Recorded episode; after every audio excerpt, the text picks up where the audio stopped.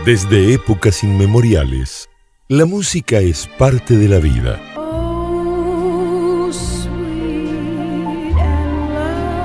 Sin embargo, siempre fue la voz la que cautivó al mundo. Estás escuchando Radio Pánico.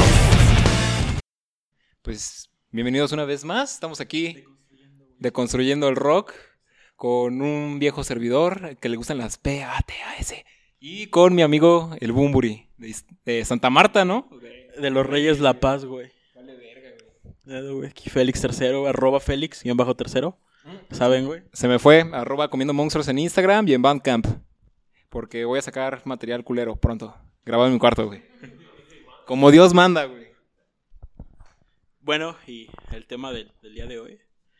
No mames, güey, no es videoblog, no seas pendejo. Cachorros. Es el primer programa de la primera temporada. Lo estamos abriendo nosotros dos con eh, una mutación de Destruyendo el Rock. Terminó llamándose Deconstruyendo el Rock, donde vamos a dar un repaso sobre música que principal- principalmente oímos este güey y yo, que es música en español. Y para abrir la temporada habíamos preparado un, top de 20 discos que se iba a dividir en dos partes, en dos partes. Pero por cuestiones de tiempo, por cuestiones de, de grabación, lo resumimos a, un top 10. Entonces se van a quedar algunos discos fuera. Y que Sebas nos siga hablando de lo que vamos a hablar aquí, lo que vamos a discutir, porque va a terminar siendo una discusión, va a terminar siendo un debate. Yo pensé que esta madre se iba a llamar a madrazos con el rock, güey. La verdad. Sentí que se, sonaba chido. Pero yo creo que ya le entramos de, de lleno a la carnita, ¿no, güey? Vamos a hablar un poco de, de estos discos. Que hicimos esta lista también en base a nuestro gusto personal, pero tomando en cuenta las características que tienen estos discos, por qué llegaron a ser tan influyentes en su momento y por qué lo siguen siendo incluso en este momento. Sí, pues el principio, lo que teníamos planeado hacer como introducción, era hacer cada quien su lista, después resumirla o juntarla, pero descubrimos hace una hora en una pulquería que eso no iba a poder ser posible, porque tenemos gustos muy diferentes y tenemos discos totalmente diferentes. Este güey puso a Shakira en su top. Creo que eso habla de lo diferente. Ah, Güey, ¿dónde están los ladrones? Está muy infravalorado, siendo honestos. Es mejor pies descalzos, güey. No, no mames, no, güey. No. Eh, ya se metió un amigo a la grabación, güey. Se metió un perrito. Está comiendo un cheto. Bueno, entonces quedamos en, en 10, en un top 10 de discos latinoamericanos. No se incluyó rock español, porque el rock español tiene mucho de diferente. Está hecho en otro lado, está hecho de otra forma. está hecho en España. Está hecho de otra forma, en la que está hecho la mayoría del rock latinoamericano, como que la mayoría es argentino o mexicano. Entonces eso podría ser un tema futuro. Ahorita lo que vamos a tocar va a ser rock latinoamericano. Rock en español, exceptuando el rock que se hizo en España. Y Yo digo que empecemos, yo digo que empecemos desde abajo, ¿no? Desde el 10 hasta el 1. Mm, Sí, podrías contarme tú qué, qué discos tenías en el top 10, si podemos, en, en la primera parte de tu top 10, del 10 al 6, y en base a eso vemos que podemos compartir, qué tenemos en común y, y en qué estamos de desacuerdo. Sí, definitivamente. Eh, dentro de mi top 10, eh, tenía en los últimos lugares, eh, de los 10 más importantes, tenía a Caifanes. La verdad es que Caifanes, el sonido que introdujeron en su primer disco, el homónimo del 88, a mí se me hace uno de los discos más importantes, ya no para la historia del rock mexicano, sino para toda la historia del rock latinoamericano. No sé, ¿tú qué piensas acerca? Pero lo tenías, en, por ejemplo, en el lugar 10. Eh, no, lo tenía un poco más arriba, en el lugar 4, pero no recuerdo bien bien qué lugar lo tenía, güey. Tú, tú dices que el mejor disco es el homónimo. Sí, de, de Caifanes definitivamente el mejor disco es homónimo. Después el que le sigue es El Silencio. Yo difiero, yo creo que el mejor disco de Caifanes es El Nervio del Volcán, slash El Silencio. El homónimo, güey, güey, mira, el homónimo es más importante y es mejor. Subjetivamente hablando, es mejor. Pero te voy a decir por qué es más importante el homónimo que el Nervio del Volcán. El Nervio del Volcán tuvo lo suyo, tuvo la dicha de, creo que de ser el último disco de Caifanes antes de su de su y después su, silencio, que estuvieron literal, no el disco del silencio, sino que estuvieron literal callados casi una década, ¿no? Más de una década, estuvieron inactivos. Y de ahí, no, no mames, güey, tu ringto.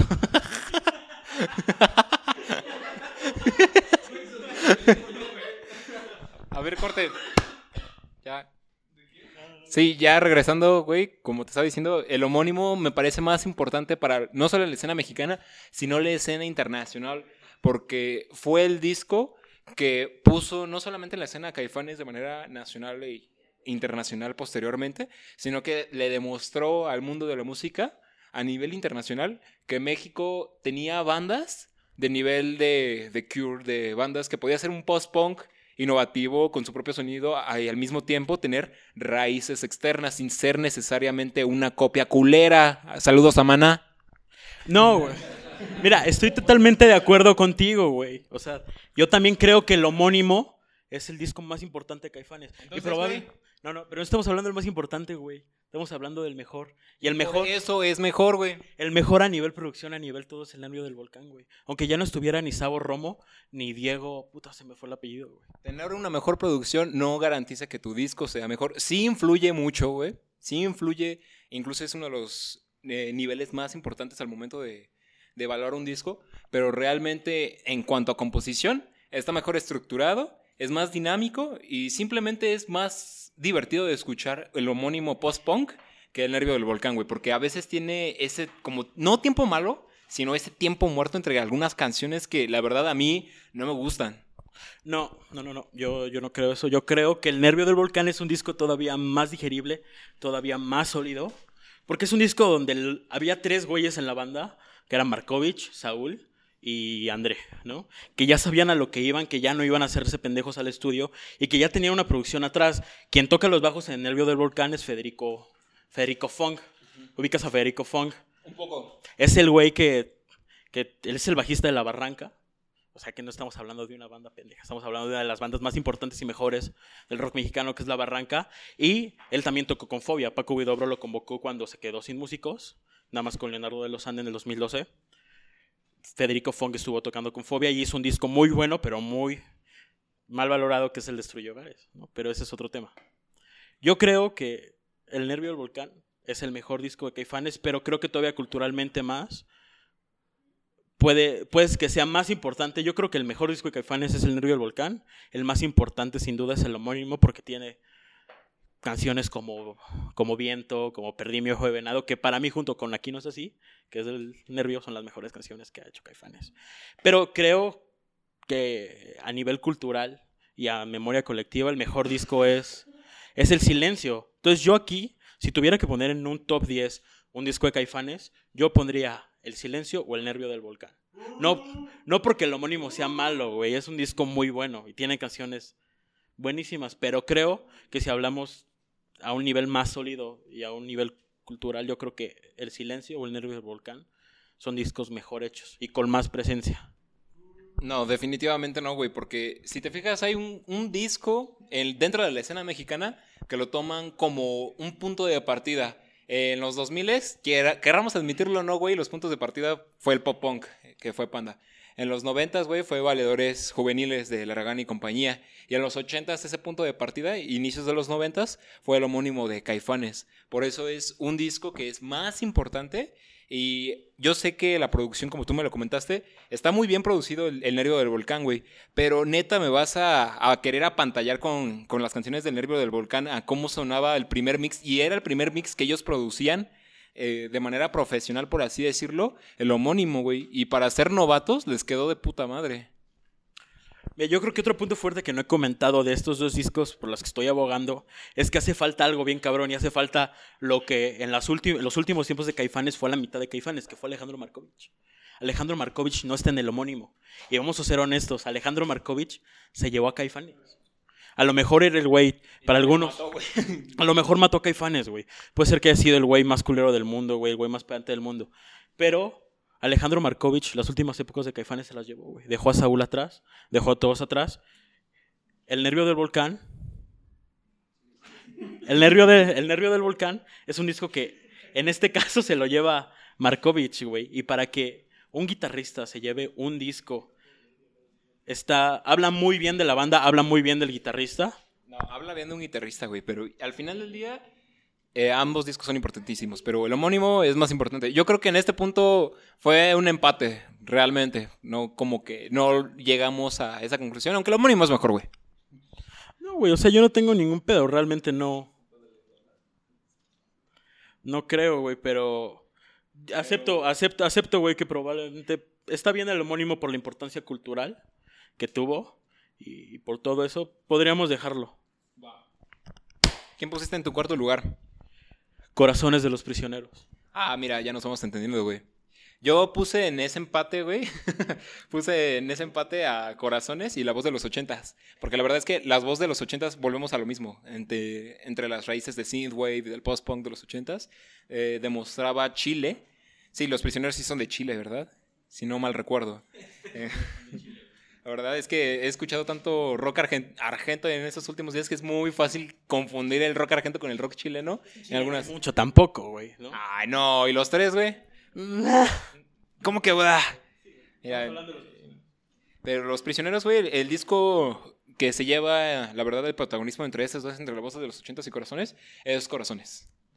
Yo creo que Corazones tiene más importancia en primera porque, bueno, como lo sabemos, güey, en la mayoría de las revistas, en la mayoría de los programas, en todo de lo que se habla en Chile, el disco más importante del rock chileno Después de Es- 30 minutos. después de 31 minutos, es la voz de los 80 por todo lo que significó. Pero yo creo, igual estoy de acuerdo que Corazones es el mejor disco, porque yo creo que la voz de los 80 tiene razón, es un disco muy importante a nivel cultural, a, nivel, era lo que se oía en los barrios, era algo como el tri aquí, algo que, que se escuchaba en el barrio. Pero yo creo que el Corazones se la lleva porque es un disco hecho con dolor, güey. O sea, es un disco desgarrador, güey. Es un disco. Es la síntesis de un güey enamorado de la novia de su mejor amigo. Son las canciones que, produz, que, que se produjeron en, en Los Ángeles por San Gustavo Santaolalla, güey. Que usted, si usted en casa no sabe quién es Gustavo Santaolalla, pues debería persignarse en este momento, porque Gustavo Santaolalla es el, es el George Martin de la música en español. Ese cabrón produjo Red de Café Tacuba, le produjo los dos primeros discos a Julieta Venegas. eh, es un músico argentino bien perro, es, ha producido cosas increíbles y Corazones es una de ellas. Corazones es un disco al que se le debe todo el synth pop y todo el electropop que se hizo chileno, como Javier Amena, como, como GP, como todos los, todo, todo lo que vino después que hizo con sintetizadores, viene a partir de, de Corazones de los Prisioneros. Aparte que es un disco muy íntimo, es un, un disco muy carnal. Si tú quieres hablarnos un poquito de Corazones, de lo que viene detrás, por qué se hizo y cómo se hizo, sería bien. La verdad es que Corazones a mí se me hace uno de mis discos, es uno de mis discos favoritos en cuanto a música latinoamericana y yo siento que es uno de los más, de los que han sido tomados más como puntice, como, sí, como índice de partida para muchas bandas, ya no solo chilenas, sino que de la escena internacional. Digo, bandas argentinas como de la modernidad, como El Mató un Policía Motorizado, lo han tomado como punto de referencia por lo avanzado que estaba su sonido en ese momento. Y eso que a tú que Don Producciones, que te encanta, estaba producido con una, un low-fi muy, muy bajo, güey. Es, es una producción muy baja y aún así se escucha increíble de pie a pa. Yo creo que esa es una de las características principales de Corazones que lo diferencian de otros discos de los 80s e inicios de los 90s, el tipo de producción que tuvo. ¿Estamos de acuerdo que Corazones queda en la lista definitivamente? Sí. Definitivamente sí. Corazones de los Prisioneros, top 4. Sí. Vamos a anotarlo, top 4 discos latinoamericanos. Corazones. Corazones por Jorge González. Y hay que admitir, Los Prisioneros no era una banda, Los Prisioneros era Jorge González. De 1990. 1990, usted está escuchando a Los Prisioneros. No está escuchando a Los Prisioneros, está escuchando a Jorge González haciendo el trabajo de dos güeyes que no sabían hacer nada más que pararse sobre el escenario. Exacto. Ahora vamos al número 3. Número... hablar de algo más arriba, ¿no? Sí, Tú dime como qué habías A mí, yo había puesto dentro del top 10 del 10 al 6. Yo sé que vas a desempatar un poco conmigo. Había puesto, justamente rozando el final de la lista 10, en el número 10, había puesto a dónde curarán las niñas de Molotov de 1997. A mí se me hace el punto de partida de la música indie mexicana. Bueno, del, independien- del independentismo mexicano. eh, dónde jugarán las niñas. Es el verdadero disco que fue lanzado por un par de güeyes que lo único que querían hacer era música. Antes de que existiera Bandcamp, antes de que existiera Facebook, antes de que existiera el pinche Metroflog, güey. Bueno, yo no creo que el Donde Jugarán las Niñas es un disco tan independiente. Porque no.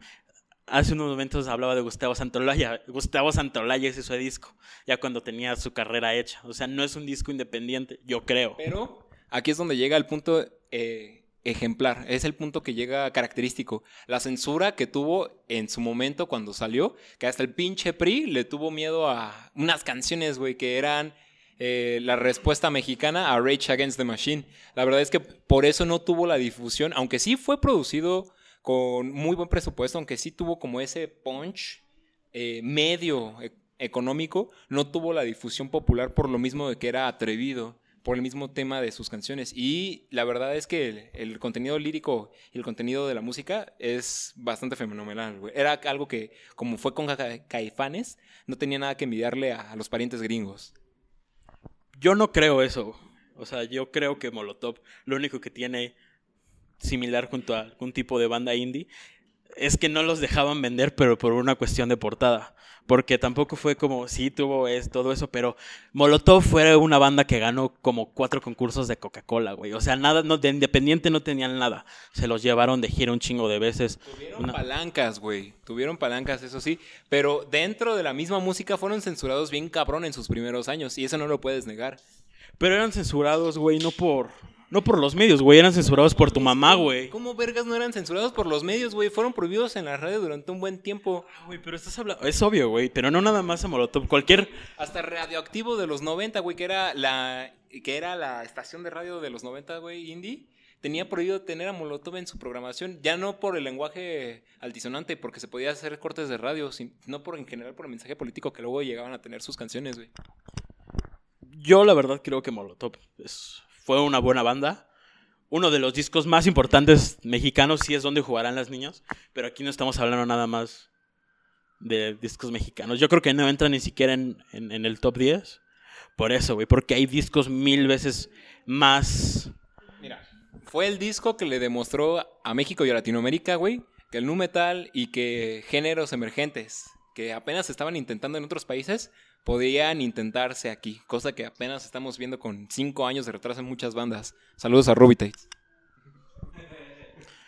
Mm, No, güey. O sea, yo difiero, güey. O sea, es, yo creo que lo importante de este disco es lo cultural y cómo impactó a la juventud en el momento. Pero honestamente este disco no tiene nada de maravilloso. Es un disco pasable, pero es un disco de, de, de culo y chichis, güey. O sea, no es un disco realmente importante, güey. A lo mejor en el rock mexicano y culturalmente, güey, por lo que significó para la juventud, güey. Pero, güey, tenemos discos mil veces más... eh, que se ponían más a un gobierno, que se ponían más, güey. Espérame, güey. Se ponían más, güey. En Ar- eh, la prueba es esa, güey. En los 80 tuvimos a los prisioneros en Chile, güey. Con la voz de los 80, con la cultura de la basura, con, con Pateando Piedras, que es un Son bandas que realmente le mentaban la madre al gobierno, a la dictadura, a Pinochet. En Argentina teníamos a Sui teníamos a, a Spinetta, güey. Teníamos a. ¿Cómo se llama? Cerú Girán, güey. Que eran bandas que de verdad que no nada más era, güey, voy a decir groserías y voy a mentarle la madre a alguien en la cámara, güey. Era no, güey. Era, oí lo que acabas de cantar, güey. Te voy a llevar, güey. Te voy a llevar a algún lado y te voy a cuestionar. Entonces yo creo que es un disco importante para la cultura mexicana, pero yo creo que no es el disco, un disco de rebelión, güey, ni es un disco importante, ni es un disco maravilloso. Yo no lo pondría, güey, personalmente. Al menos no en un top de discos latinoamericanos. Si estuviéramos hablando del rock mexicano, sí pero en un disco de rock latinoamericano. Yo no creo que sea un disco tan importante como otros discos que tuvieron el mismo propósito y que lo supieron hacer sin decir groserías cada dos versos. No sé, güey. Yo la verdad difiero mucho porque siento que fue el primer punto en el cual pusieron sobre la mesa el tema de la censura. Claro que la censura política ya era algo que se había visto, pero no en un tema conforme al lenguaje, no en un tema conforme a la manera de hacer la música. Y era, tenía sentido, güey, por el tipo de música que estaban tocando. Y ya le estaban apuntando más a un metal, ya estaban apuntando a un sonido más agresivo. Y era por ello que tenía más sentido que quisieran eh, esconderlo dentro del mismo medio. Hasta que al final del día el nombre, como tú lo dijiste, Molotov fue creciendo y fue creciendo, hasta que fue imposible esconderlo. Yo por eso siento que es uno de los discos más importantes. Y es un muy buen disco, siendo honestos. Ah, Está muy bien producido, está muy bien escrito, es muy dinámico. No hay una sola canción que digas, no, esta la voy a saltar, esta canción. Todas las canciones tienen una explosión y una energía que simplemente, inclusive el mismo Molotov, no pudo replicar discos después. No, güey, o sea, estoy de acuerdo. ¿Dónde jugarán las niñas es el mejor disco de Molotov, pero no entra, güey. Yo creo que Molotov no entra en esa lista ni a putazos. Otro top, el siguiente número. Vamos a ver el siguiente número, güey. ¿A quién pusiste tú por el 9-8? Yo por el 9 puse el Jardín de los Presentes de Invisible. Si usted entiende rock en español o de rock argentino, argentino, va a saber quién es Invisible, va a saber qué es el Jardín de los Presentes. Si no, pues le explico. Hay un ser maravilloso que se llama Luis Alberto Spinetta en Argentina que está haciendo música desde el 68 hasta el 2010 que se murió. Que tuvo alrededor de cuatro o cinco bandas en las que el primer disco de rock en español, quien hizo el rock en español, quien empezó a hacer rock en español que no se parecía a Led Zeppelin, que no se parecía a Pink Floyd, que no se parecía a los... Esta banda es rock progresivo, es rock progresivo bien puro, armonías locas. Es un disco que no le tiene nada que pedir a bandas como Yes, a Pink Floyd, a ese tipo de bandas. A Genesis, exactamente, güey. Yo creo que El Jardín de los Presentes es el mejor disco de una banda de Spinetta, porque hay un disco que todavía es mejor que hizo Luis Alberto Spinetta, del que hablaremos más adelante. Yo puse El Jardín de los Presentes de Invisible, que es un disco de rock progresivo imperdible. Pero, no sé tú, ¿qué opines o no sé qué pienses? Spinetta sí lo metí en el top, pero fíjate que no lo metí tan bajo, güey. Él lo metí dentro del top 5.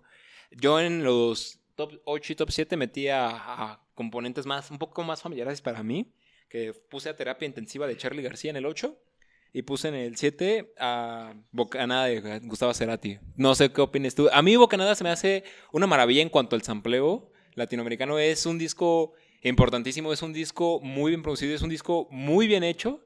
Eh, no mames, yo creo que ni el pinche traje que tenía Fito Páez en el concierto de Madrid estaba tan hecho a la medida como Bocanada, güey. No, güey, vamos a hablar de Bocanada de Gustavo Cerati. Bocanada de Gustavo Cerati es el mejor disco de Gustavo Cerati en solitario y sí, güey. O sea, estoy de acuerdo. Yo lo puse personalmente porque esto inició como un top 20, lo puse en el número 13. Lo puse antes del Jessico de Babasónicos y de Atemahawk de Porter. Pero sí, si tuviéramos que poner un disco de Gustavo Cerati sería el Bocanada. ¿Por qué? Porque no es un disco que hizo él tocando completamente, es un disco que está hecho el 80% en, en, base de sampleos, en base de, de, otras canciones. Es un disco. Hay una canción que para mí es la mejor canción que escribió Gustavo Cerati, que arregló Gustavo Cerati, y de toda su discografía, que es Verbo Carne. Es una canción donde tocó la, la orquesta de Londres, se llamó Abbey Road. Abbey Road, todos saben dónde es Abbey Road. Y sí, yo creo que Bocanada es un disco que no sé si en un top 10, porque hay discos que podrían ser mejores, pero de que entra al, al top entra. Eh, Bocanada de Gustavo Cerati sí, es un disco. ¿Y terapia intensiva de Charlie García? Ni de pedo, güey. No mames, güey. Charlie García tiene discos Mejor. mil veces mejores que te Terapia intensiva es un disco instru instrumental de 19 minutos. Es un gran disco, sí es un gran disco, pero Charlie García tiene un disco, tiene parte de la religión, tiene filosofía barata y zapatos de goma. Nada más por hablar de solista, ¿no? Pero yo creo que no. Yo en este caso, yo tenía más o menos sobre el top. Tenía sobre igual un, un 8 un 7. Tenía dos discos justamente de Charlie García, de una banda de Charlie García, que es La máquina de hacer pájaros y La grasa de las capitales de Cerú Girán. No sé tú qué opinas sobre estos dos discos, si los conoces o te agraden.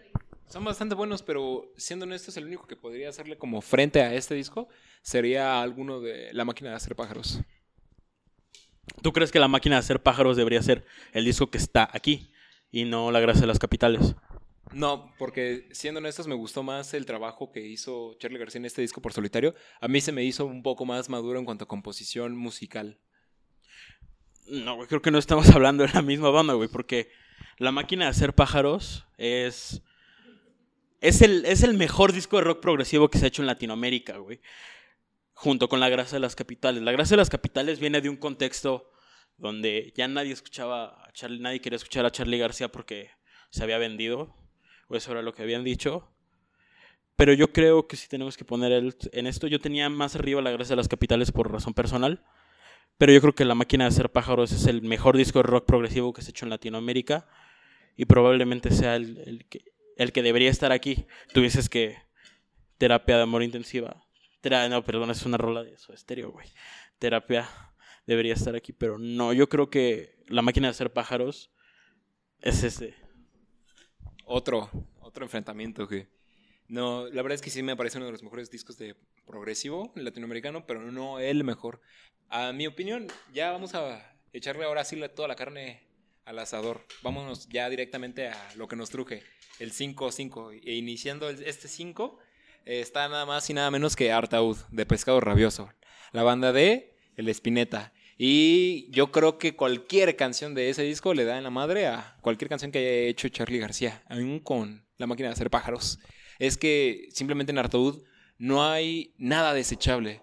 Es un disco que tú te transportas a 1973. ¿Quiénes eran los máximos exponentes? Tan solo qué discos habían salido en el 73.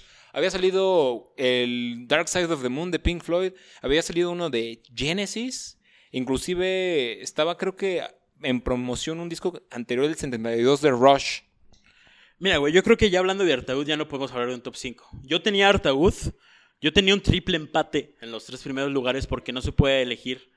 Bueno, yo, yo pienso, yo creo que deberíamos discutir esto con los tres primeros lugares. Ya que estás hablando de Artaud, deberíamos discutir esto porque para mí los tres mejores discos que se han hecho en Latinoamérica es Artaud del Pescado Rabioso Luis Alberto Spinetta, lo conoce por los dos.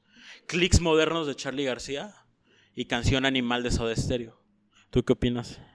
Soda Stereo está en el top, pero yo lo tengo más abajo. Yo lo tenía de hecho por el top eh, por el top 8, aproxim- por top 9. Es que la verdad, Canción Animal de Soda Stereo es un discazo.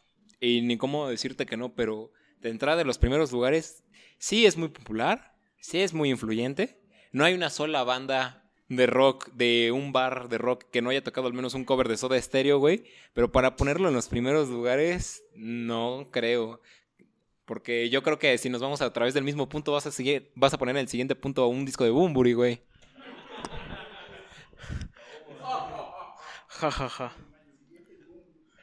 Sí, güey, fue un golpe bajo, fue un golpe bajo, pero ya era un turno de la remontada, güey. Y la verdad es que no, no me quita ni una palabra de razón.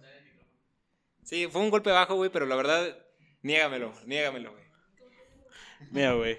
Yo creo que para entender el rock latinoamericano, Hay que escuchar a Bumburi. pues es- ni siquiera entra en el rock latinoamericano, güey, porque es español, ¿no? Pero yo creo que para entender el rock latinoamericano hay tres nombres esenciales, que es Gustavo Cerati, Luis Alberto Spinetta y Charlie García, que son los güeyes que son tres genios, son los güeyes que han hecho la mejor música que se ha hecho aquí en Latinoamérica. Yo creo que Canción Animal es uno de los discos más importantes, porque es el único disco de Soda Stereo que está hecho completamente de hits, güey. O sea, Soda Stereo era una máquina de hacer hits, pero Canción Animal es el disco por excelencia, güey. Es un disco en el que realmente ninguna canción es desechable, que tiene un peso cultural inmenso, güey, porque de música ligera, que es la canción que ven aquí, que probablemente sea una de las canciones no tan buenas de Soda Stereo. Es la más famosa, pero viene canciones como T para tres, güey, que son canciones que están hechas de una forma muy desgarradora, güey. Viene Hombre al agua, está en el séptimo día, que en el séptimo día es una canción muy buena, güey. Yo creo que Soda Stereo sí merece estar aquí, porque es la banda más grande de Latinoamérica, no la mejor, porque para mí la mejor banda de Latinoamérica es, iba a ser siempre Serú Girán, pero la, Soda Stereo ha sido la única banda latinoamericana que logró traspasar y llegar a todos los países. Porque si sales a la calle y le preguntas a alguien aquí, oye, güey, ¿conoces Soda Stereo? Todos conocen Soda Stereo. Pero si le preguntas a alguien, güey, ¿conoces a Serú Girán, güey? ¿Conoces al Pescado Rabioso? ¿Conoces alguna banda? Nadie te lo va a saber, güey. Entonces yo creo que este disco tiene la importancia, tiene el peso cultural, güey, más importante en toda Latinoamérica. Canción Animal. No creo que sea el mejor disco, yo creo que el Artaud es un disco muchísimo mejor que Canción Animal. Pero yo lo puse en este puesto por, por el peso cultural que tiene. Clicks modernos, ahorita debatimos sobre clicks modernos, porque creo que eso es algo un poquito más largo y algo que debemos hablar más a fondo. El por qué creo que está tan adelante. Tú dime, ¿qué piensas? Yo la verdad siento que Artud, Artud es muchísimo más importante incluso que cualquier disco que haya sacado Soda Stereo. Punto. Artaud fue en su momento un sonido innovador, ya no para generaciones posteriores, para la generación que estaba en turno, güey. Y Soda Stereo tiene su mérito, tiene su popularidad, tiene su calidad, pero no tiene el honor de ser de los discos más importantes, de ser de los mejores discos latinoamericanos, porque ni siquiera es el mejor disco de Soda Stereo. No, no, no, no, no, güey. O sea, yo no estoy diciendo que sea el mejor disco de Soda Stereo, ¿por qué no? El mejor disco de Soda Stereo es Se dan la madre con Sueño Stereo y Dínamo, güey. Son los mejores discos, son, tienen el mejor sonido, tienen algo, es showgaze, güey, es un rock un poquito ya con cuerdas, etcétera. Pero podemos dejar a la base de estéreo para seguir hablando de yo creo que lo importante que es Artaud y Clicks Modernos, Charlie García y Spinetta, que para mí son los padres del rock en español. No nada más en Argentina, sino de todo lo que se ha hecho. Yo creo que son las figuras más importantes. Yo sé que vas a decir que Spinetta es mucho mejor. Está bien, puede ser. Pero creo que vale la pena revisitar a Charlie García y que escuchen las razones por las cuales Charlie García, Charlie García. Mira, güey. Charlie García hacía buena música, muy buena música, pero al final del día era una rockstar, al final del día. Y no necesariamente es algo malo, güey, pero en cuanto a madurez y en cuanto de composición lírica y composición musical, Spinetta le da un, un madrazo cualquier día a Charlie García y a cualquiera de sus bandas. Y no lo digo yo, güey, lo dice cualquiera de sus discos y cualquiera de los críticos que ha escuchado a Spinetta. Mira, güey. Vamos a dejar al lado Artaud. Vamos a hablar sobre lo que acabas de decir, güey. Acabas de decir algo totalmente incoherente, güey. Charlie García es el músico más prodigioso que ha dado Latinoamérica, güey. Le duela a quien le duela, güey. Sí, güey. O sea, tú te estás riendo porque no sabes, güey, de rock en español, güey. Digo, Saludos, saludos a Ñu, güey. Saludos a Ñu, güey. Exacto, güey. Tú no sabes, yo sí sé. Tú no sabes, yo sí sé, güey. Güey, Luis Alberto Spinetta es un genio, güey. Yo creo que sí, hay dos genios de la música. Son Bumburi y Spinetta. Es Charlie García y Luis Alberto Spinetta. Luis Alberto Spinetta, Artaud. Artaud es el disco más importante en la historia de Argentina, sí. Porque no es ningún disco de Charlie García, no es ningún disco de Andrés Calamaro ni de Soda Stereo. El disco más importante en Argentina es Artaud. ¿Por qué? Porque Artaud, lo veníamos hablando mientras veníamos hacia acá, es el disco que inspiró a todas las generaciones, a todo lo que vino después, del 70. Fue Gustavo Cerati. No, no, no conoceríamos a Gustavo Cerati como lo conocemos hoy en día si no hubiera escuchado a Artaud. No conoceríamos a Andrés Calamaro. No conoceríamos a la mayoría de los músicos argentinos, porque en Argentina se hace el mejor rock en español. Y es ahí donde tu argumento perdió la coherencia, güey. ¿Por qué, güey? Acabas de confirmar lo mismo que yo, güey, que Spinetta, siendo el músico que es, generó la influencia que tuvo. Spinetta es probablemente el músico argentino más importante que jamás existió y es por ello simplemente que fue mejor que Charlie García. No, no, no, no, no, güey. Es que creo que no estás poniendo atención a lo que estoy diciendo, güey. Estoy diciendo que Artaud es el disco más importante, sí, güey. Pero cualquier día Charlie García le da mil vueltas a Luis Alberto Spinetta, güey. Luis Alberto Spinetta es un músico prodigio, güey. El güey hacía un rock progresivo de poca madre, güey. Porque escuchando Invisible, güey, escuchando Spinetta Jade, güey, a los socios del desierto, se puede escuchar. Pero Charlie García era un genio, güey, en todo el sentido de la palabra. Charlie García era un güey que a los nueve años era un concertista de piano, güey. Charlie García es un güey que a los veintitantos ya había hecho un chingo más que la mayoría de los músicos que eran en Argentina, güey. Charlie García es la, la verdadera cara de la oposición en la dictadura argentina. Porque Spinetta hacía música muy bonita, sí, güey. Spinetta, Artaud es el disco más importante por el peso cultural, güey, pero no es el mejor disco, güey, de Latinoamérica. Entonces, güey, yo creo... Oh, vale verga, güey. Yo creo que Spinetta, güey, sí es cabrón, güey, pero yo creo que Charlie García es mejor. ¿Por qué, güey? Porque Charlie García, aparte de que era un, un músico clásico bien perro, güey, hizo, empezó en, en, en los 70s con Vida de Sui Generis. Supongo que conoces el disco, güey. ¿Cuál? Vida de Sui Generis. güey. No, no lo he escuchado. Vida de Sui Generis, güey. Pues si usted tampoco lo conoce. Es el primer disco en el que apareció Charlie García en los créditos. Apareció Charlie García en los créditos. Es que, güey, perdón, me, me confundo, güey. Es un disco que se hizo alrededor de ocho canciones. Es un disco folk rock, es un disco blues, donde hay blues, donde hay folk, de ahí todo. Eh, pero es un disco grabado apenas con una guitarra, un bajo y un piano. Un disco que carece de batería en la mayoría de las canciones. Sui Generis es una banda que salió casi al par de Almendra, que es el primer disco que hizo Luis Alberto Spinetta, la primera banda que hizo Luis Alberto Spinetta. Charlie García nace, bueno, empieza, entra en la escena del rock apenas un año, dos años por mucho que Luis Alberto Spinetta. Obviamente él ya tocaba música clásica desde hace antes, él estuvo encerrado en, en el servicio militar. Pero ¿por qué creo que Charlie García es igual o incluso más importante que Luis Alberto Spinetta? Porque Charlie García fue la cara de la, de la revolución y de la oposición de la dictadura argentina, güey.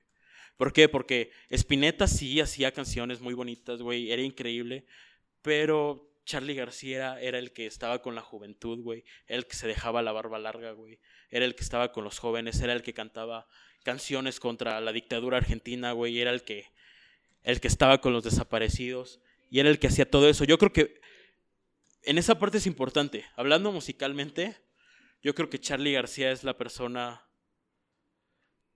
que más influencia tiene junto con Spinetta, pero creo que música, musicalmente tiene más peso. Porque yo en este disco decidí incluir Clicks Modernos como, como su mejor disco. Que se debatiría su mejor disco entre La Gracia de las Capitales, La Máquina de Hacer Pájaros y Clicks Modernos como solista. ¿No? De, otros discos como Piano Bar, como, como Terapia Intensiva, como, como Pubis Angelical. Pero ¿por qué Clicks Modernos? Porque Clicks Modernos es un disco que nace en los 80, un disco que nace cuando Charlie García tenía un chingo de dinero y no sabía qué hacer con él.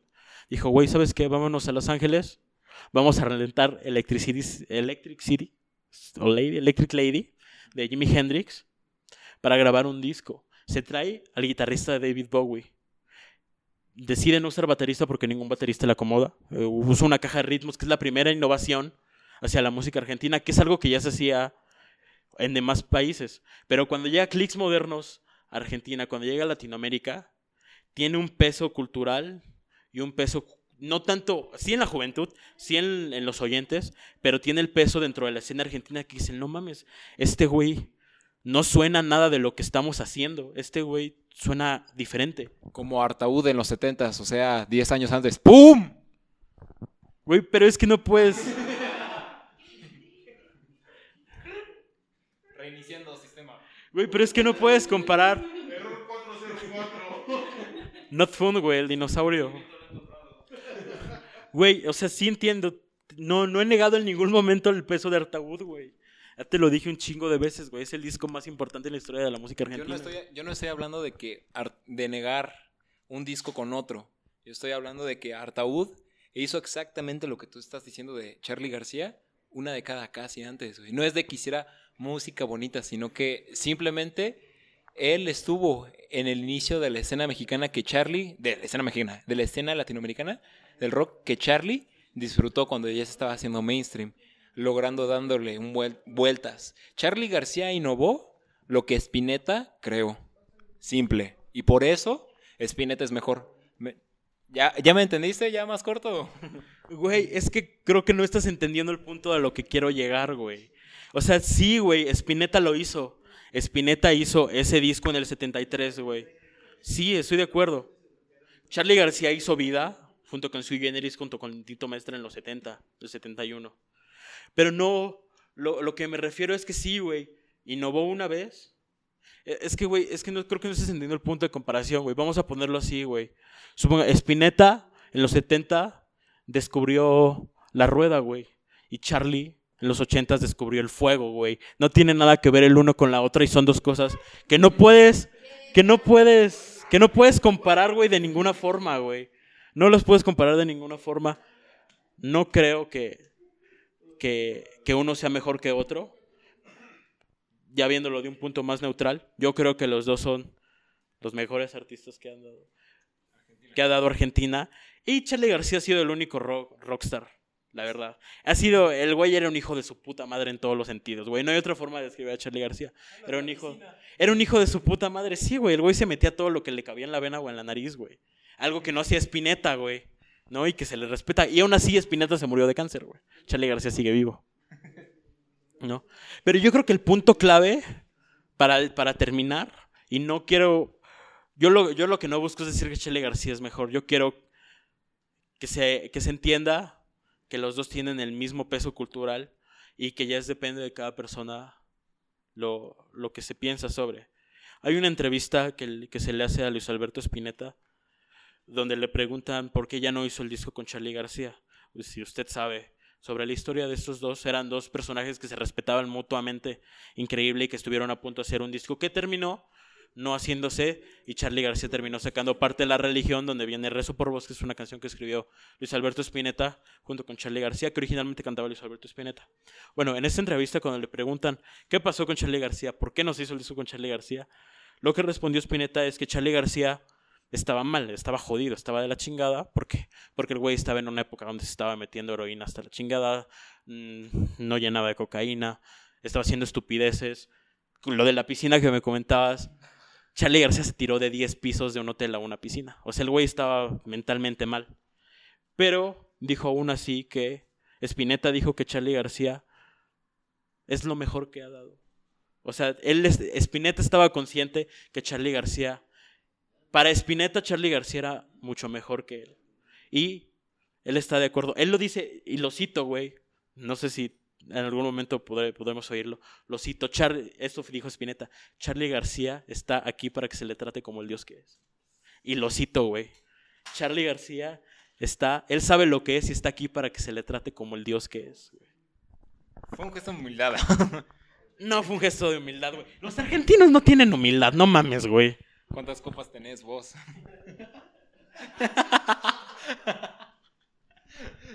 Entonces. En, eso sí concuerdo, güey.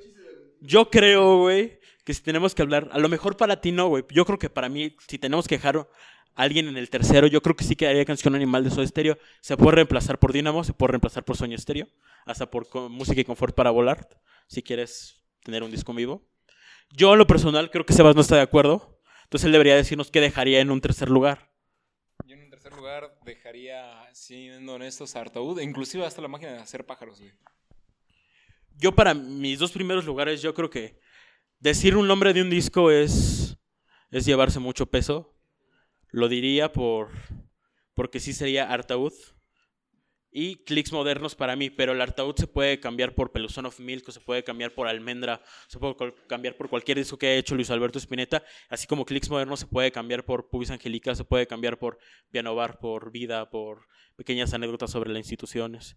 Entonces, para mí, yo creo que los, los dos mejores discos latinoamericanos se debaten en cualquier disco que tenga estos dos sujetos. Para mí, yo creo que ni uno, yo creo que es como el yin y el yang, güey, porque Spinetta era un güey que no era ni de cerca de lo que era Charlie García, no, no musicalmente hablando, güey, sino actitud, porque era un güey que no era Charlie García, porque Charlie García era un hijo de, era un hijo de su puta madre, güey, no hay otra forma de decirlo, güey, Charlie García era un hijo de la verga, güey.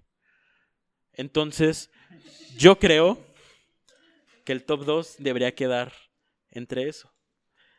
No sé si tú tienes otros discos o cuáles serían tus primeros discos. Yo creo que el top 1 y el top 2 se discuten cualquier disco Charlie García y Luis Alberto Spinetta, la forma con la banda que sea, ya sea como solista. Yo creo que sí se queda. Tú dime qué piensas respecto al top 1 y el top 2. Si tú tienes números concretos, pues compártelos. Para Artaud había dejado el tercer lugar. Para el primer lugar, eh, es, una, es algo muy, muy polémico, que, pero que siendo honestos vale la pena escuchar. En segundo lugar, eh, yo sobreestimé un disco que de hecho iba a ser el primer lugar originalmente, pero en segundo lugar yo dejé a Urban Historias del Profeta del Nopal, Rodrigo González del año 1982. A mí se me hace un disco muy importante, ya no solamente para la cuestión latinoamericana y mexicana, sino que en general para el rock. Fue el cabrón que agarró nuevamente una guitarra al mejor estilo Dylan, y ya ni siquiera estilo Dylan, fue otro pedo, fue justamente el profeta del nopal. Justamente en cuanto a lírica y en cuanto a música, en cuanto a música realmente no hay mucho que destacar, es folk a la raíz básica, es rock folk a la raíz básica, un cabrón con una guitarra, composiciones en sol, en do, en una que otra en fa, tu armónica en la o en do, y ponerte a rumbear, ponerte como perro callejero de aquí a allá, pero es su importancia mediática, la presencia que tuvo un solo güey, eh, casi de manera independiente, que se dio a conocer en cafés, en bares, como lo fue Rodrigo González, fue la importancia que tuvo. Y entre todos los discos que tuvo, se me hace Urban Historias de 1982, como ya lo había mencionado, su disco más importante. Es que realmente fue el único disco que grabó en vida, ¿no? Porque los demás discos son discos post-mortem. Básicamente, aunque tuvo dos compilatorios antes de morir, tuvo el Profeta del Umbal y un homónimo, Rodrigo. No, no, no, tiene otro disco que es Aventuras en el DF, güey. Pero según yo, tiene tres discos, que es el Urban Historias, Aventuras en el DF y el Profeta del Nopal. Según yo, el único que grabó en vida, el único que él hizo, fue Urban Historias, que estás diciendo. Y los demás yo realmente no los contaría como discos, los contaría como recopilatorios, que fueron post-mortem después de- del- del terremoto, que todos sabemos. ¿Del pasón de cemento? Se murió de un pasón de cemento. No mames, yo siento que ese cabrón hubiese sido como... Le pasó lo mismo que Jeff Buckley, que después de un muy buen material que tuvo, tanto en vivo como en, en estudio, simplemente ya no pudimos saber hacia qué dirección iba porque terrenalmente le fue imposible, pero por esa pequeña huella que dejó en, ¿qué? ¿Cinco años? ¿Seis años? Haciendo música vivo, dejó una mancha que no se podrá olvidar porque hasta el día de hoy se siente su presencia en el folk, no solamente en, contra- en cuanto a música, digo, el folk rock es un- una esencia muy básica, son muy pocos acordes, son muy pocos arreglos, son muy pocas transiciones, pero en cuanto a letra, este güey era algo que no habíamos escuchado, ni siquiera en bandas de su tipo, en bandas para niños, niños banda, literal, como el Tree, como fue Three, fue Three Souls in My Mind, como Perro Negro. Mira, yo creo que yo voy a preferir no, no opinar respecto al número del top. La verdad, porque. Bueno, así lo dejamos. Pero sí reconozco la importancia en el rock mexicano, la importancia para los músicos mexicanos y la importancia que tiene Rodrigo, güey, como persona. Porque sí estamos hablando de un güey que logró captar la esencia chilanga. Como leyenda, güey. Como leyenda, exacto, como leyenda. Un güey que logró captar la esencia chilanga. Y un güey que ni siquiera era chilango, un güey que venía de Tamaulipas. Y un güey de Tamaulipas cantando los chilangos como chilango y para chilangos. Fue el chilango no chilango que se comió la Ciudad de México y no al revés. Bueno, al final sí se lo comió, güey, ¿no? Pero, No, güey, lo mató. pues, güey, sí, güey. es Un pasón de ese- Aparte, yo creo, güey, que, que tiene. Que, que lo bonito de Rodrigo es la imagen con la que se le recuerda, güey. Con lo, con lo- con lo que lo recuerdan los botellitas, güey. Con lo que lo recuerda el tri, güey. Fotos que Javier. te puede hacer ser con él en el Metro Valderas, güey. Exacto, güey, con lo que lo recuerda Batis, güey. Yo creo que eso es lo bonito de Rodrigo, güey. Eh, y sí, güey. No estoy. Ya, ya no voy a hablar, güey, porque ya peleamos mucho sobre. te- sobre, el, sobre el número, güey, que lo pusiste, güey. Pero. Pero sí hay que reconocerle a Rodrigo González lo que es, güey. Ahora vamos con el equivalente a la carta más 4 del 1, güey. El rompeamistades, el número 1. Pues yo ya te dije, güey. O sea, yo te dije para mí, güey, top 2 y top 1, güey, cualquier cosa que pudo haber hecho Spinetta y García, güey. Fue lo que ya te había dicho, güey. Yo pensé, yo pensé que ahorita íbamos a hablar, güey, de, las de los que no entraron, güey, pero que merecen una mención honorífica. Y es aquí donde me vas a matar y tal vez uno que otro crítico igual. RE de Café Tacuba, número 1, güey. No, güey, yo lo tenía en el top 5, güey. Yo para mí es el mejor. El mejor disco mexicano, probablemente sí. ¿Dónde jugarán los niños, güey? De Maná, güey. ¿Y dónde bailarán las niñas de Jimena Sariñana, güey? Güey, yo creo que el Re sí es un buen disco. Yo creo que podría ser el mejor disco mexicano. Es el disco más importante de la música mexicana y hasta el día de hoy. Simple. Mm, De la música mexicana te lo creo, güey, pero latinoamericana ni de pedo, güey. Ni de pedo. No creo que la música. Yo lo tenía en el top 5, güey, atrás de Corazones de los Prisioneros. El Re es un gran disco, güey. Probablemente sí sea el mejor disco de la música mexicana. Es algo debatible, es algo que podríamos hablar más adelante, hablando nada más de música mexicana, de, rock mexicano. Pero. ah, es mi opinión, güey. Re de Café Tacuba fue para los 90 para México la escena internacional latinoamericana de rock, lo que fue The White Album de The Beatles para la invasión británica. Te lo dejo así. Sí, y sí, simplemente sí. Güey, lo chistoso es que está citando el White Album como si fuera el disco más impactante de los Beatles y ni de pedo, güey. Fue el segundo disco, a mi opinión, pero ya no quiero caer en más polémicas, güey. Fue el segundo mejor disco y el segundo disco más importante de los Beatles. Ya habíamos hablado una vez de, de este pedo cuando vino Israel de Belafonte. sobre ese par de discos. Y sí, güey, Res. Ya, lo vi- ya habías hecho la comparación con el White Album de, de los Beatles, güey. Y la recalco nuevamente. Pero no mames, no puedes comparar 30 canciones de los Beatles, güey. No, no, no, no, no quiero hablar más de esto, güey, pero lo estás hablando como si el White Album fuera el disco más y mejor de los Beatles y no es cierto. Si tuvieras que hacer una referencia sería el Sgt. Peppers, güey. Entiendo lo que quieres decir con el White Album, entiendo lo que quieres decir con el White Album. Te refieres a la variedad de géneros, a la experimentación.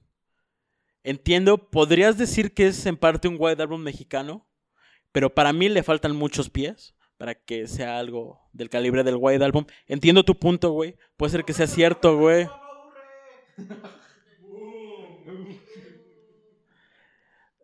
Pero sí, güey. Es que, ¿qué te digo, güey? O sea, güey, el Res es el disco probablemente más importante, güey. En la historia mexicana, güey. Pero yo creo que no entra en. No entra en, en el número uno de Latinoamérica. Yo lo pondría en un top 5, dialogar un top 4, güey. Pero es mi opinión, güey. Si tú crees que entra, que es el disco más importante y mejor, güey, de Latinoamérica, ¿no? Pues está bien, güey. Pero yo, yo personalmente no lo creo, güey. Del rock en español. Sí, porque la verdad no hay como que un di- ningún disco español pasaría el top 5. También ya vamos a hablarlo al chile, güey. O sea, no decidimos no meter ningún disco de rock español de España, no en español. Porque iban a hablar de Bumburi, güey. Güey, el único disco que hizo Bumburi que valdría la pena meter ahí, la neta, sería El Espíritu del Vino, güey. Y realmente es Héroes del Silencio, ¿no? Pero no, o sea, tampoco ningún disco español llegaría a, a- ni siquiera al top 5. Entonces, si habláramos de otro género que no es rock, tal vez sí, pero... Pero bueno, yo creo que deberíamos hablar, ya que hablamos más o menos de esto. Ya, ya, que, ya que pasamos esto. Los discos que no entraron, pero que merecían, o que queremos recalcar como grandes discos. Raro del cuarteto de Nos. Era lo que te iba a decir, güey. Qué bueno que, que ya está. Raro de Cuarteto de Nos, güey. Yo creo que se está muy peleado junto con Porfiado. ¿Cuál es el mejor disco del Cuarteto de Nos? El Porfiado es un disco más pop. Es un disco más. Es el disco más producido. Es el disco más producido y más artificial que ha hecho, pero con un motivo. Justamente quería sonar así, en modo de sátira. Pues de hecho ellos son famosos justamente por eso, por su tipo de sátira de humor tanto político como social que manejan en muchas de sus canciones. Que siendo honestos, el cuarto de Del Nos yo no lo metí, porque aunque es de muy buena calidad esos dos discos, todos sus discos son de sátira y son el equivalente a jugar a, no sé, a darle al blanco. A veces aciertan y dan en la diana, a veces simplemente se alejan hasta la pinche ventana. Exacto, yo creo exactamente eso. Yo creo que el raro sí merece la mención especial. Yo en el top 20 lo tenía en el 16. Lo tenía abajo del Dinamo y del Leche de Fobia, que ya hablaremos en su momento. Yo creo que Raro es el mejor disco. Sí, son, es una banda, la mayoría es de sátira. El Porfiado es un gran disco. Tal vez podría decir que es mi favorito arriba de, del Raro. Pero yo creo que el Raro se lleva el puesto. ¿Por qué? Porque es un disco que no fue hecho con ningún tipo de pretensión. Como a lo mejor lo pudo haber hecho el Habla a tu espejo, que no es un gran disco. Aquí entre tú y yo. Definitivamente, yo siento que ya ni siquiera el más malo, el peor disco de los del cuarteto de Nos es el disco más aburrido, más plano. Y en una industria como esta, puedes hacer un chiste de lo que tú quieras, puedes decir, oh, soy español, tráeme mis gafas, ah, héroes del silencio. Y puede ser jodidamente malo o puede ser muy bueno, pero di el chiste que tú quieras, güey, pero no lo repitas dos veces o que no sea plano, que no caiga así en un vacío y lo olviden. Es lo peor que puedes hacer en una industria así. Sí, güey. Yo creo que, hablando del cuarteto de Nos, yo creo que ni siquiera deberíamos mencionar Habla tu espejo y Apocalipsis Zombie.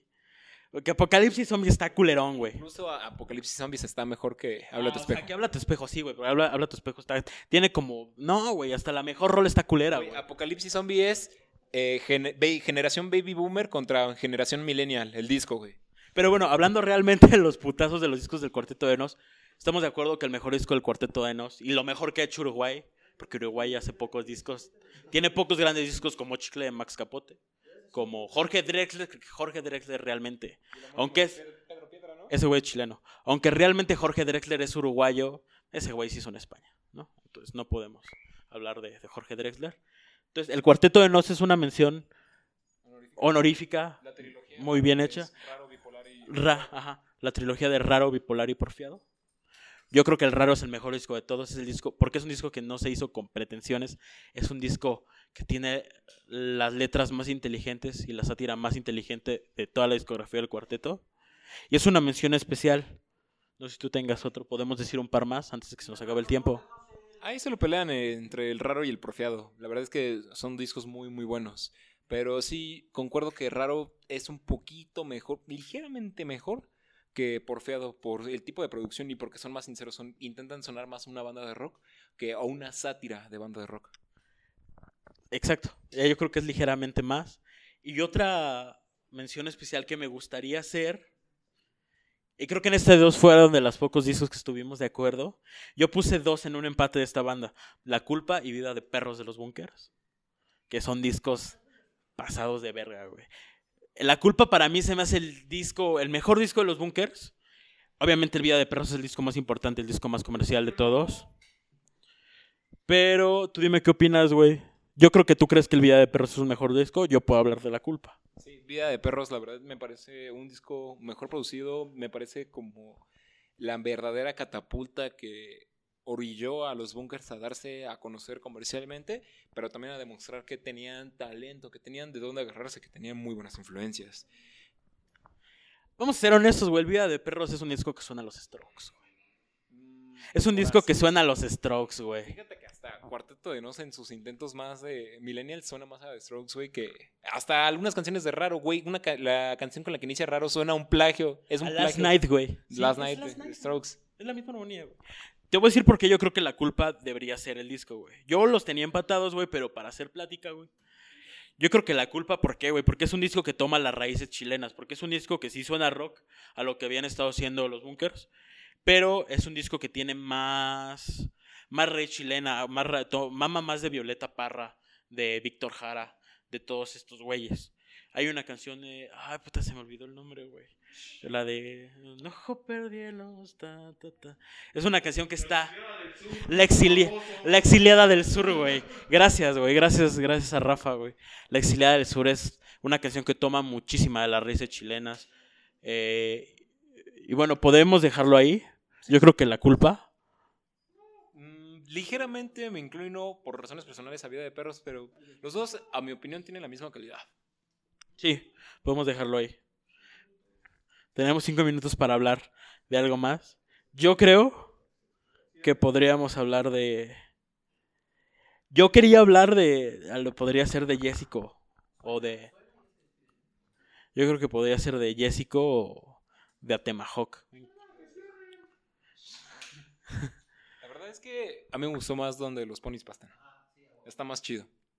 Eh, No vamos a hablar de Jessico. Y literal no, no hay otra palabra más que está, está más chido, güey. Sí. Es un disco más corto. Eh, es un EP, realmente es un EP. Yo creo que la Temahawk es un mejor disco. Porque donde los ponis patan ni un disco es. Pero bueno, hoy podemos dejar las tres menciones honoríficas. Ya para despedirnos. Entonces quedaría raro del cuarteto de Nos. ¿Cómo que no está Zoe? Zoe está ¿Cómo que no está Maná? raro. Es que no, güey, no entra, güey.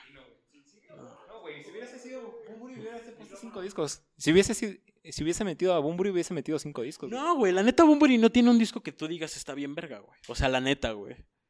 Neta, güey.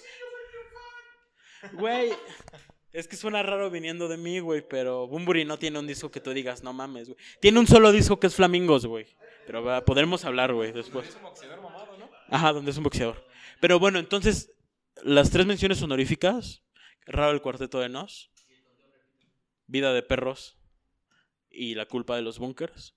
Y Atemahawk donde los ponis pastan. Vamos a dejarlo en donde los ponis pastan. De, de Porter. ¿Nos puede repetir los discos que creímos que son los mejores? Porque realmente no terminamos haciendo un conteo. Dentro del top de discos que se encuentran por parte de un servidor, recomiendo Monstruos, sería eh, Urban Historia, sería Re de Café Tacuba, sería Artaud de Spinetta, que realmente, aunque era de su banda, siendo honestos, el disco fue de Spinetta. Y concuerdo contigo de Canción Animal, ya al finalizar el top 5, y el homónimo de Caifanes. Yo creo que para mí el top es Corazones de los Prisioneros. El Rey de, Caf- de Café Tacuba, yo creo que es un gran disco.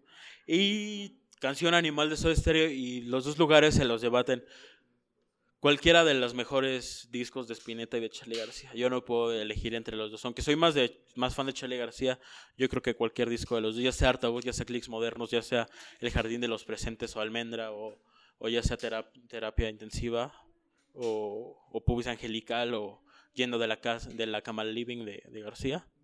Yo creo que en eso queda. Yo no puedo elegir entre más. Entonces, yo creo que ya es hora de despedir el programa porque ya nos están haciendo atrás.